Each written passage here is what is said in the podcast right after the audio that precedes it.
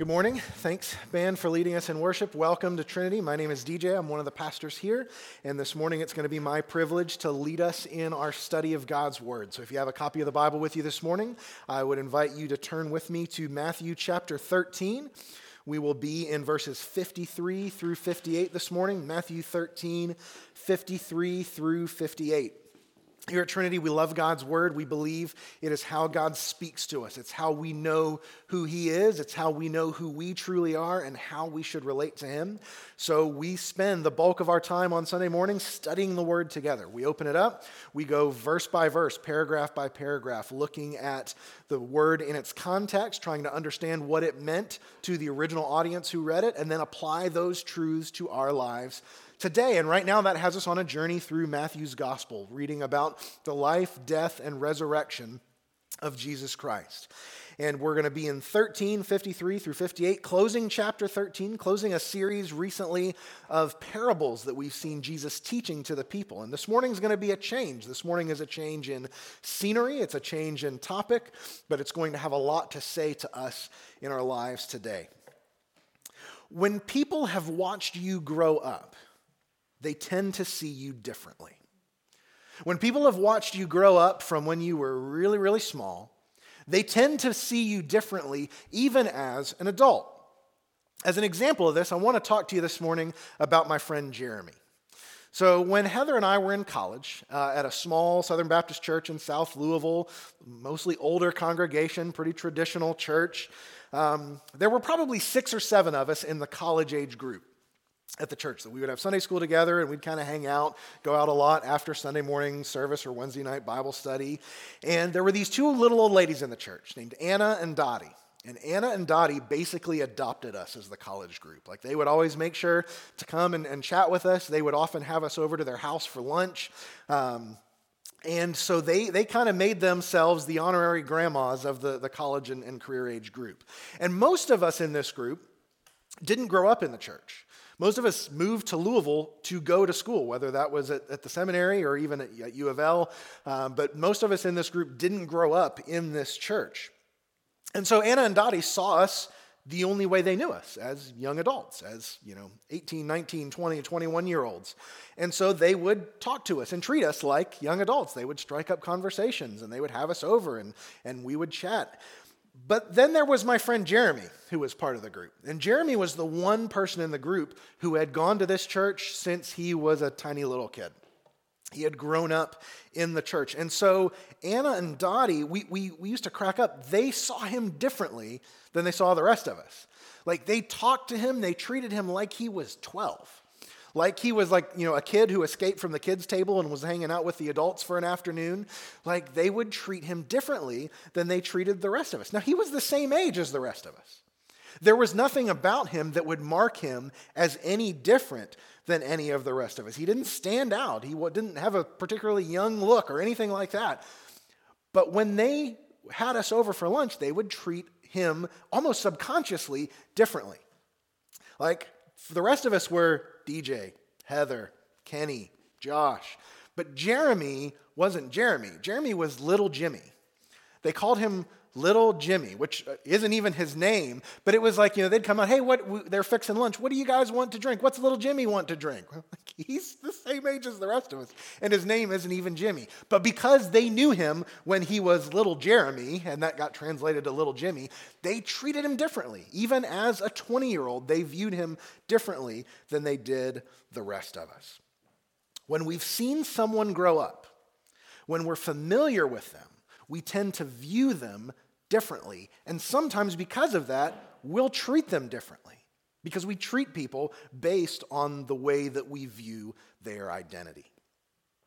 In our text today, Jesus comes back to his hometown. Jesus comes back to a place where he's not the preacher, he's not the healer, he's not the miracle worker, he's just the carpenter's kid. He's the one that they know, that they're familiar with, that they saw when he was just this high. And because of that, the people in his hometown are going to see him differently. And they're going to miss, because of that, the joy that Jesus came to bring him. They're going to see him differently, and they're going to respond to him differently than some of the other crowds because of the way they view his identity. And the way that they respond serves to warn us this morning against making a very similar mistake. We might not think we're in danger of falling into the same category, but it would be easier for us than we might imagine to slip into the same mistake and miss the wonder and the glory and the joy that Jesus came to bring. So let's look together at Matthew 13, and we're going to read verses 53 through 58 together. It says, And when Jesus had finished these parables, he went away from there. And coming to his hometown, he taught them in their synagogue, so that they were astonished and said, Where did this man get this wisdom and these mighty works? Is not this the carpenter's son? Is not his mother called Mary? And are not his brothers James and Joseph and Simon and Judas? And are not all his sisters with us? Where then did this man get all these things? And they took offense at him. But Jesus said to them, A prophet is not without honor, except in his hometown and in his own household. And he did not do many mighty works there because of their unbelief. That's God's word for us this morning. Let's pray and we'll study it together. God and Father of the Lord Jesus Christ, we come to you this morning asking you to open our eyes to see your word clearly. Father, as we study it this morning, we ask that what we know not, you would teach us. What we have not, you'd give us. Father, what we are not, you would make us. Work in our hearts by the power of your Spirit. Change us to your glory. In Christ's name we ask. Amen. All right, so as I mentioned at the beginning, over the past month or so, we've worked our way through chapter 13. We've worked our way through the series of parables that Jesus taught over the course of the chapter. And we get clued in right here at the, off the gate in verse 53. That series of parables has come to an end, right? And when Jesus had finished these parables, so Jesus has closed this, this chapter of teaching. And not only has he closed this chapter of teaching, but he's on the move. He's moving away from Capernaum, which has kind of been his home base for his ministry so far, Capernaum on the Sea of Galilee. And he's headed to his hometown, right? He went away from there, and coming to his hometown, he taught them in their synagogue. And we know from elsewhere in the Gospels, his hometown is Nazareth. Nazareth is not a bustling metropolis. It is not the big city. It is not a cosmopolitan region. It's the exact opposite of all of those things. It's a backwater, nowhere town. It's the type of town where everybody knows your name. And they're always glad you came, except in this case when they end up not being glad you came. But they know Jesus. This is a town where everybody knows everybody, everybody knows everybody's business and nothing, nothing is secret. Nobody is anonymous. And so Jesus returns to Nazareth and would have been a familiar face to the people who came out to see him. And this is his first return to Nazareth that we have documented in the Gospels since he left way back in Matthew chapter 4. So in Matthew 4, he leaves there after his temptation in the wilderness and he sets off and he starts his public ministry. And as far as Matthew has recorded for us, he hasn't been back since. And so this is a familiar face returning to his hometown very differently than he left it. Right? A lot has happened in the last nine chapters of Matthew's gospel. Jesus has started this public ministry. He's been working miracles. He's been astonishing people with his teaching. We've heard the Sermon on the Mount. We've heard the parables. We've seen the, the paralyzed man walk. We've seen the dead raised to life. The people in Nazareth haven't seen this, though. They've heard about it, but now he's returning home for the first time, and they're getting their first chance to see Jesus with new eyes. But what we're going to see in the text here is that they actually end up seeing him with old eyes and missing out on the reality of who he is. Now, at first, things appear to go the same way that they've gone at every other stop Jesus has made, right? Verse 54 coming to his hometown, he taught them in their synagogue so that they were astonished. They're astonished, right? This is good. This is how everybody's been reacting to Jesus. When he starts to teach, when he starts to work miracles, people's jaws hit the floor because it's not what they're used to, right? They had had teaching in their synagogues, but not like this. Jesus teaches as one with authority. That's the common refrain that we get throughout the Gospels when he teaches. They said, This is not like our, our scribes. This is not like the Pharisees. He talks like he has some authority behind what he's teaching. And they're in awe of his mighty works as well, of the miracles that he's been performing around the countryside. They're in awe of his wisdom and his mighty works. Where did this man get this wisdom and these mighty works? Now, what's the common denominator between the wisdom of Jesus' preaching and the mighty works, the miracles that he's performed? Both are marks of his divine authority. Both his wisdom and his miracles, as we've seen throughout Matthew's gospel, serve to establish his divine authority. That he comes from God. He's no mere teacher, no mere rabbi, no mere scribe. There's something foundationally and fundamentally different about him. So his teaching strikes them. Where did he get this wisdom? It carries this authority, not the dry repetition of the scribes. And we see this has happened elsewhere as Jesus has gone throughout Matthew's gospel. Matthew 7, 28 and 29. And when Jesus finished saying these things, the crowds were astonished at his teaching. This is the Sermon on the Mount that he's just closed. The crowds were astonished at his teaching, for he was teaching them as one who had authority and not as their scribes. As Jesus has taught, people say he's unlike any teacher we've ever heard. He speaks of God and God's words like he has authority with them, not like someone who's just repeating what somebody else already said. So, Jesus' divine authority has been established throughout his teaching and his preaching in his earthly ministry. And the same thing happens here at Nazareth. They're astonished at his wisdom. Where did he get this? And then they also are astonished by his mighty works, by the miracles that he's performed. Now, it's, inter- it's, it's important to point out here when it says, Where did he get this wisdom and these mighty works? It's most likely they haven't seen the miracles. Right? The way that, that Hebrew synagogue worship was set up, Jesus was teaching in their synagogue, we're told, but he wouldn't have been stopping morning worship to do a miracle right? He wouldn't have been doing that in the context of the synagogue worship. So when they talk about his mighty works, at this point, and Luke's gospel makes this even more clear, we'll get into that more in a minute. At this point, they're talking about what they've heard about. They haven't exactly seen these miracles, but they've heard all the stories, right? They've heard so many stories that they know they're not just making this stuff up. Like this guy's been doing something remarkable and something that people haven't been able to explain or dismiss. And we've seen that people have reacted and responded, and Jesus has made a point of saying his miracles, his mighty works, are also, like his teaching, to show his divine authority, to show that he has an authority that is beyond mere human ability. Remember back to the story in Matthew 9, verses 6 through 8, when Jesus heals the paralyzed man, and he says to the onlookers who were skeptical about that ability, but that you may know that the Son of Man has authority on earth to forgive sins, he then said to the paralytic, Rise, pick up your bed, and go home. And he rose and went home. When the crowd saw it, they were afraid and they glorified God, who had given such authority to men. So, to understand this passage correctly, to understand where we're about to go through their response to Jesus, we have to get this firm in our heads about authority.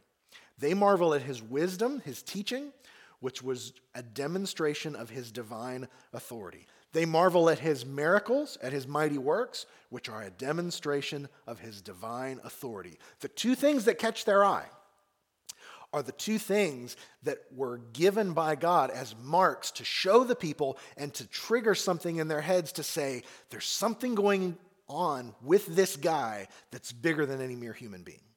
No mere man could do these things, could teach like this. There's something different. So when Jesus teaches in the synagogue in Nazareth, the response out of the gate is exactly what we're used to seeing so far. They're tracking right along with what the people in Capernaum had tracked, right? They were astonished and said, Where did this man get this wisdom and these mighty works? It's an appropriate reaction to what they've seen, to what they've heard about. But they're not just thinking about his wisdom and his mighty works.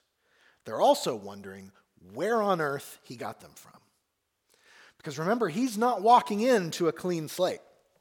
He's walking into a town full of people who know him, who remember little Jesus, who remember the carpenter's son, Mary's kid. And they look at Jesus and they see him like they remember him. And they're unable to square that with this new reality, with this new Jesus who's standing before him, with his wisdom, with his mighty works. So they say, Where did this man get these wisdom and his mighty works? But then they start asking other questions. Is not this the carpenter's son? Is not his mother called Mary? And are not his brothers James and Joseph, Simon and Judas? And are not all his sisters with us? So they start talking about his family. They start out, isn't he the carpenter's son? Now, we don't know for certain, but this kind of keeps in line with other references to Joseph or lacks of references to Joseph throughout the Gospels in, in suggesting that Jesus' earthly father, Joseph, is probably dead at this stage. If he was still with them, they would have probably said, Is not his father Joseph? But instead, it's, Isn't he the carpenter's son? So Jesus' father, earthly father Joseph, has probably died at this point, but the people know everybody else in the family really well, right? Isn't his mother Mary? Aren't those his brothers over there? James, Joseph, Simon, Judas? They're all off, grown up, doing their own thing. And aren't all his sisters like here with us? So they bring up his family to show we know this guy. We know who he is, we know where he comes from, from an earthly perspective, they knew Jesus as well as anyone who had heard or seen him during his earthly ministry. From a purely earthly, worldly, human perspective, they knew him better than anyone he'd spoken to so far. Better than the disciples, better than the crowds in Capernaum, better than the people who he had healed or performed miracles for. They knew him inside and out. But what we see here is they don't know him fully. We see a case of incomplete identity.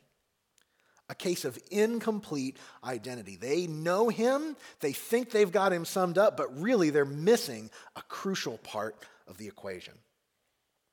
And where it gets tricky is they don't necessarily have him wrong.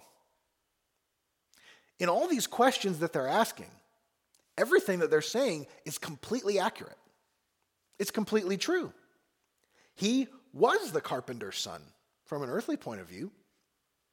His mother was called Mary. His brothers were James, Joseph, Simon, Judas. His sisters were living among them. From an earthly perspective, they knew Jesus as well as anyone could. The problem is that there was more to Jesus than just the earthly perspective. There was more to Jesus than what mere human eyes could see and behold. That's why John opens his gospel the way he does. John chapter 1 In the beginning was the Word, and the Word was with God, and the Word was God. He was in the beginning with God. All things were made through him, and without him was not anything made that was made. In him was life, and the life was the light of men. The light shines in the darkness. The darkness has not overcome it. And the Word became flesh and dwelt among us, and we have seen his glory, glory as of the only Son of the Father, full of grace and truth. No one has ever seen God, the only God who is at the Father's side. He has made him known. John, in telling his gospel, goes right from zero to 60 out of the gate to say, This Jesus I'm about to tell you about is more than just a mere man. He was in the beginning. He was at the Father's side. He has made God known to us in a way that no one in the history of the world ever has or ever will. He is unique, He is divine. Colossians 1 15 through 17 continues this theme later on as Paul is introducing Jesus to the Gentiles. And he says, He is the image of the invisible God, the firstborn of all creation. For by him all things were created, in heaven and on earth, visible and invisible. Whether thrones or dominions or rulers or authorities, all things were created through him and for him. and he is before all things, and in him all things hold together. The people at Nazareth knew Jesus as well as anyone knew him from an earthly perspective. The problem is they limited their assessment of him to merely an earthly perspective. They saw him as only the carpenter's son, only Mary's kid, only the brother of James and, and Simon and Judas, only the one with these sisters. They saw him only in human terms. And because of that, they miss him entirely. They get him all wrong. You see, in a tragic twist of irony, the question that they're asking back in verse 54 is actually the right question. They're tracking right where they need to be going. They're astonished and they say, Where did this man get this wisdom and these mighty works? They're asking the perfect question because there's no earthly explanation for it. And they are uniquely equipped to see that clearer than anybody else. We know exactly who he is. We know exactly where he's from. He left here a year ago and came back, and he's saying this. It doesn't make any sense. Where did he get this stuff?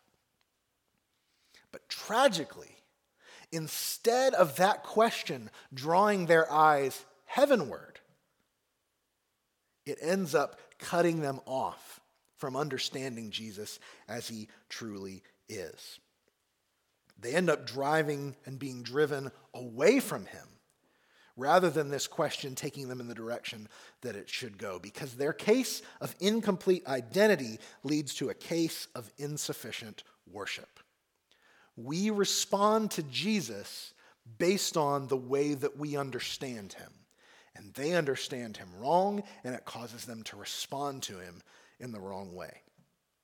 Verse 57 tells us their response in no uncertain terms, right? It's not this the carpenter's son, mother called Mary, brothers, sisters. Where then did this man get all these things? Perfect question. And they took offense at him. They took offense at him. The word here for take offense is the Greek scandalizo, which is where we get our English word scandal, scandalize. They were scandalized by him.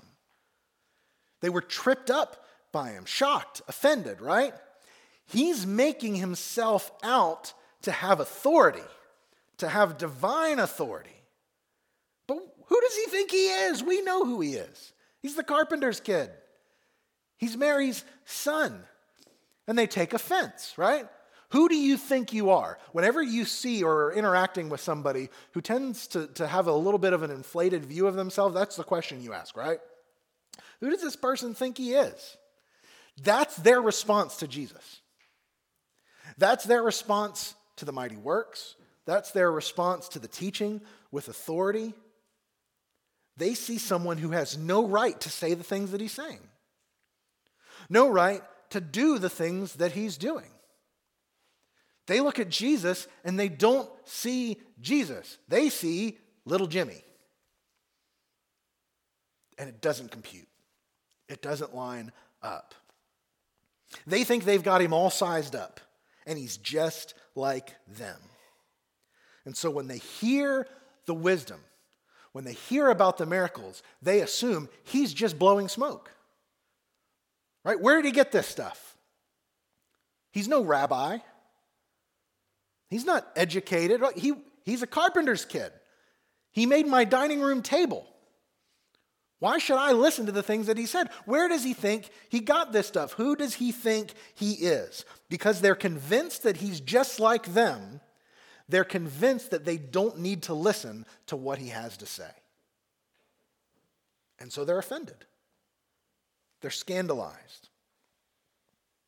And in response to their rejection, Jesus quotes to them what seems to be a familiar proverb that they would already have known and understood, right? He, they took offense at him, but Jesus said to them, A prophet is not without honor except in his hometown and in his own household. So, this phrase, a prophet is not without honor except in his hometown and in his own household, was likely a proverbial statement that people would have already been familiar with. It's probably not something that Jesus just made up off the top of his head. He's, he's kind of driving them to think and examine their unbelief and where it comes from. And so he says, you, you need to understand the reason that you're rejecting me, the reason that you're dismissing me is because you think you know me, but you really don't. You have an incomplete grasp of who I am. And in response to their unbelief, we're told in verse 58 he did not do many mighty works there because of their unbelief. So he doesn't do many miracles in his hometown. He breaks from his pattern in Capernaum where he's healing, where he's calming seas, calming storms, raising the dead, doing all these amazing things. He comes to Capernaum, and what does he do? Not much. He didn't do many mighty works there because of their unbelief. Now, the question is why? Why does Jesus, because of their unbelief, not do many miracles? Is this like, I'm going to take my ball and go home? I'll show you. And, and so you came to see a bunch of miracles, and now I'm just going to stick it to you guys. You know, you shouldn't, you, you, knew me back then, but I told you, wait till you see me one day. Like, this isn't that. This isn't some pride puffed up Jesus wanting to stick it to these people who don't respect him. No, the reason for the lack of miracles here is actually very similar to the lack of a sign that he performed for the Pharisees a few chapters ago. Remember the Pharisees who were skeptical of Jesus? who viewed him in merely human terms, who were offended by him, who were scandalized by him, they came to Jesus and they requested a sign back in Matthew chapter 12. He said, You know, teacher, give us a sign, perform a sign for us that you are from God. And what did Jesus say they were going to get? He said, You're going to get the sign of Jonah. Because just as he was three days in the belly of the earth, so the Son of Man, or three days in the belly of the fish, so the Son of Man is going to be three days in the belly of the earth. That's the only sign you're going to be getting. And he chastises the Pharisees because they ask for a sign when they've seen so much. And they've dismissed the signs that are right in front of them. He cuts to the core of their pride, and he's doing the same thing to these people in his hometown. This is a refusal to give them the signs they say they want in the midst of their proud rejection of the ones they've already been given. Luke's expanded account of this interchange spells this out in more detail. If you have some time this afternoon, maybe hop over to Luke chapter 4. And in the second half of Luke chapter 4, we get this same story, but Luke spends a little bit more time and digs a little bit more into the details of it.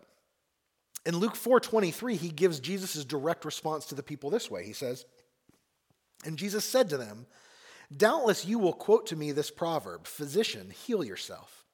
What we've heard you did at Capernaum, do here in your hometown as well. So from that, we see that the people of Nazareth kind of have this attitude of show me, right? All right, Jesus, we've heard you did lots of miracles in Capernaum. Let's see what you got. You want us to believe you? Put up or shut up. And just as Jesus wasn't interested in dancing to the Pharisees' drum, he's not particularly interested in dancing to theirs either. Both of them well from the same point, from pride and unbelief. And Jesus says, I'm not going to play that game. Right? He's already taught in a way that left them astonished, and they're dismissing that out of hand. And they want more. They want a sign. They're making a different version of the same mistake that the Pharisees did, and Jesus is not interested in meeting them in that proud, unbelieving skepticism. And so he did not do many mighty works there. They don't see the miracles that they saw in Capernaum. They don't see the miracles that some of the Gentiles saw from Jesus. When he's in the region of the Gerasenes and he casts out the demon of the guy who lived among the tombs. In Luke's gospel, he makes that point even more explicit in saying, hey, just like that, people are going to come from all over the place at Abraham's table in the new heavens and the new earth. But many of you who think you're on the inside are going to be left out. They have an, a case of incomplete identity. They don't see Jesus for who he really is, they have only a piece of the picture. And because of that, they don't respond to him with the worship that they should. They don't understand his grandeur, his glory, his divine authority. They see only the human side. They see only little Jimmy, and they treat him accordingly. So that's what's going on. in our text. That's what's going on in verses 53 through 58. So, having understood what's going on in the context in which we find it, now we come to the so what? What does it mean for us? Remember, God's word is never just static information. Even a text like this that doesn't have any commands, it doesn't have any thou shalt ABC, it's information, but it's information driven or given to drive us to a purpose, to action, to a response. So we have to ask ourselves what do we do with this text? What is the principle that we should find here that we can then apply to our own lives?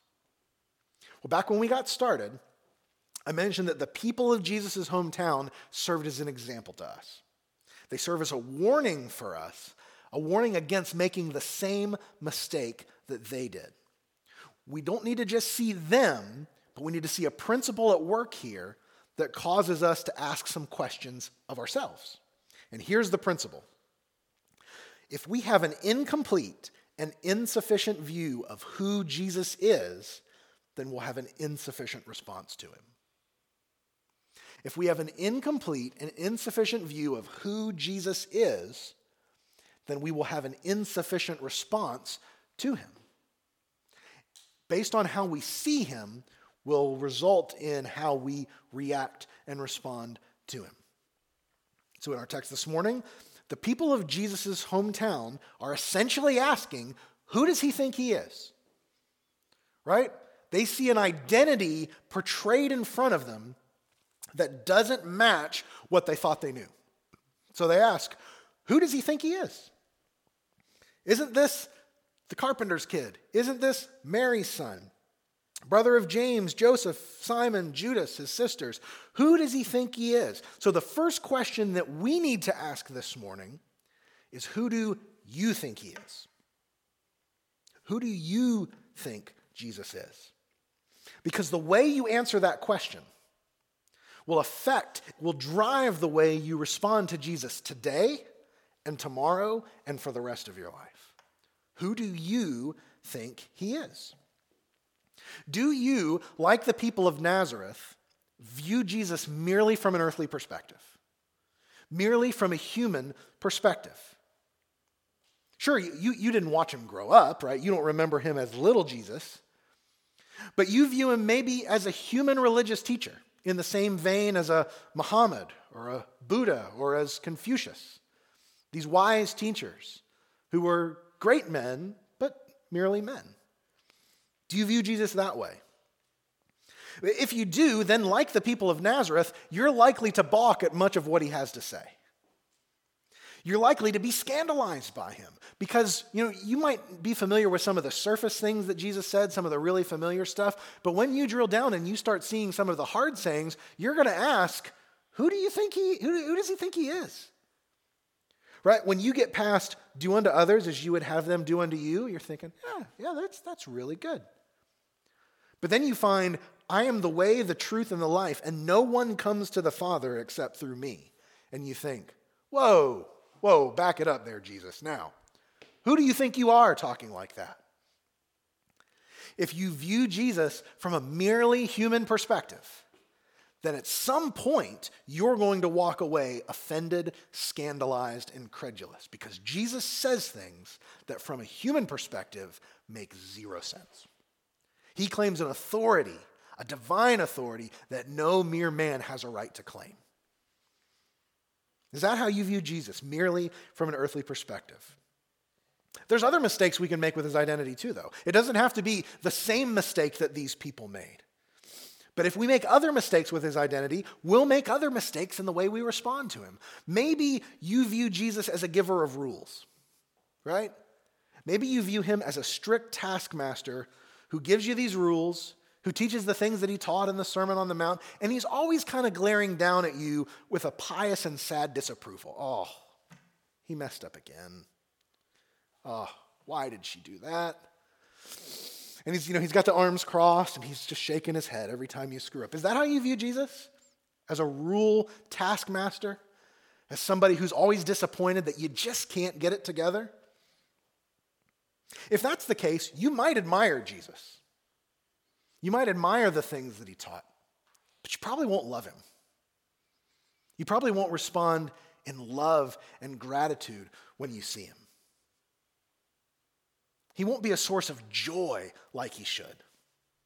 So you need to remember these words. If that's your if that's your mistake, if that's your incomplete identity, you need to remember, come to me, all who labor and are heavy laden, and I will give you rest. Take my yoke upon you. Learn from me, for I am gentle and lowly in heart, and you will find rest for your souls. For my yoke is easy, and my burden is light. Maybe you view Jesus as a dispenser of blessings, maybe like a, like a cosmic Santa Claus, where as long as you have your good deeds banked up sufficiently, as long as you have your karma all generally balanced out, he's there to give you what you want, to make things go smooth, to make life good. And if that's the case, while you might, while you might love Jesus for what he can do for you and for what he does for you, you won't love him for who he is. You'll like the stuff, you'll miss the source. And when things go bad, when times get hard, you'll rage because you'll think he's not holding up his end of the deal. Right? Jesus, I'm following you because you're going to do this stuff for me, and you're not doing this stuff for me, so what gives? We'll be mad that he's not fulfilling promises. You'll be mad that he's not fulfilling promises that he never actually made. You need to hear these words. And Jesus said to all, If anyone would come after me, let him deny himself and take up his cross daily and follow me. For whoever would save his life will lose it, but whoever loses his life for my sake will save it. For what does it profit a man if he gains the whole world and loses or forfeits himself? Maybe you view Jesus as full of love and acceptance for everybody. And he doesn't really care about the way that we live our lives, right? No, that's no big deal. Like don't don't worry about sin or righteousness or judgment or any of that stuff. If that's the case, you probably won't strive very hard for holiness or righteousness in your personal life. You probably won't work hard to kill sin, to be obedient to the things that, that Jesus told us to do. You'll probably coast along in blissful ignorance. And you'll brush aside massive swaths of what Jesus actually said in order to stay that way. You need to remember these words that we encountered just a couple weeks ago here in Matthew 13. The Son of Man will send his angels, and they will gather out of his kingdom all causes of sin and all lawbreakers and throw them into the fiery furnace. In that place, there will be weeping and gnashing of teeth. How you see Jesus' identity matters. It will matter forever. So, how do we make sure we get his identity right? We see the dangers of falling into the same trap that the people in Nazareth fell into. How do we avoid it? What's the, what's the cure? What's the, the help for getting away from this trap? Well, the help is this we go to the source. How do we get Jesus' identity right? We go and encounter Jesus as he is, right in the source. We recognize him for who he says he is in God's word, and we leave our preconceived notions at the door.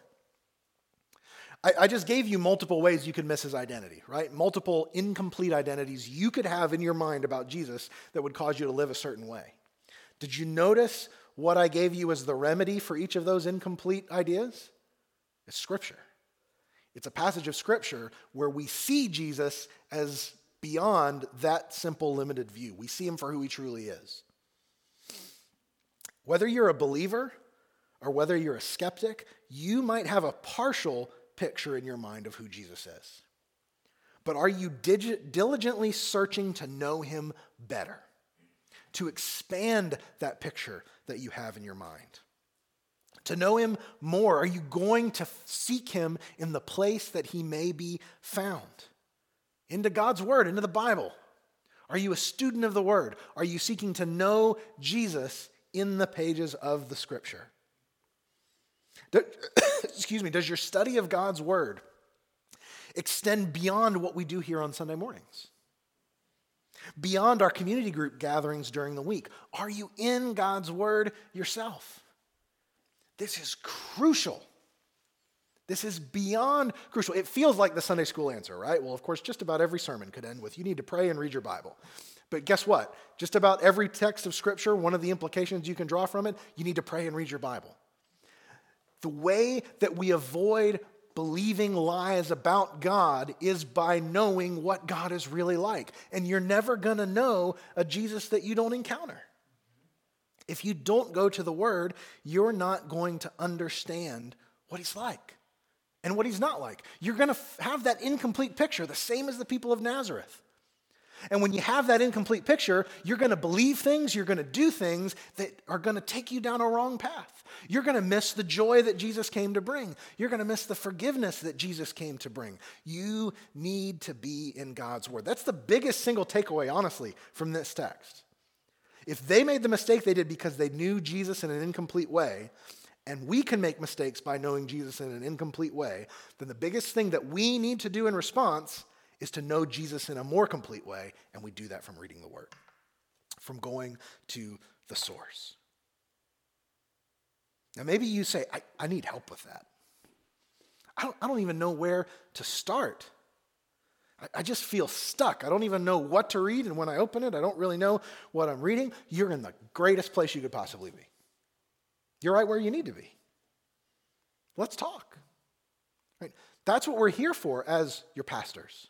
That's what we're here for as your church family to help you get in the Word, to help you to understand that there are ways for you to expand your knowledge of Jesus. You're not going to go from zero to PhD in New Testament overnight, but it's accessible to you, and we want to help you to do that. There's a great tool that I want to talk to you about briefly that we're going to put out on our, on our social media and share with you. Um, if you're looking for a plan, you say, I, I, don't even know where to begin in the Bible. I want to recommend to you a plan by uh, the old Scottish pastor Robert Murray M'Cheyne. He's long dead, but he's given us something that is a great gift. M'Cheyne put together this plan to go through the Bible, and uh, modern pastor and author D.A. Carson has kind of shaped and condensed it a little bit. There's a link right up here. Like I said, I'll send this out uh, on our social media later today. If you want me to text you the link, I can do that. But what M'Cheyne put together, it, what this calendar is, is it's going to be two chapters a day from the Bible. Two chapters a day. You could read two chapters in probably about 10 minutes pretty safely. Two chapters a day will take you through the New Testament and Psalms every year, and it will take you through the Old Testament every two years through this plan. It's a great way if you, if you think, I know I need to be in the Word more, but I don't know where to start, this would be a great place to start. And it will be a great tool to help you kind of start to get your feet under you and know what is God really like? What is Jesus really like? So I can respond to him in the right way. And when you're in the Word, and you find something about Jesus that doesn't match your preconceived notions, are you ready to change your mind? It's not enough just to open the Word, because eventually you're going to find something in the Word that makes you think, whoa, who does he think he is? Well, he's God. That's who he thinks he is. And I'm not, and neither are you. So you're going to have to hit a point where you come up against the wall and you find it doesn't move, and so you decide, I'm going to move. When you open the word and you encounter something that doesn't match your preconceived notion, are you ready to change your mind? Or are you going to be scandalized, offended, walking away in proud disgust? We go to the source. We want to know him for who he is so we can respond to him like we should. And how should we respond to him? As grateful people who have been redeemed by his blood, who have been purchased by his death and, in, and secured by his resurrection. But this morning, you got to ask yourself the question Who do you think he is? The way you answer that will define everything about where your life goes. Let's pray.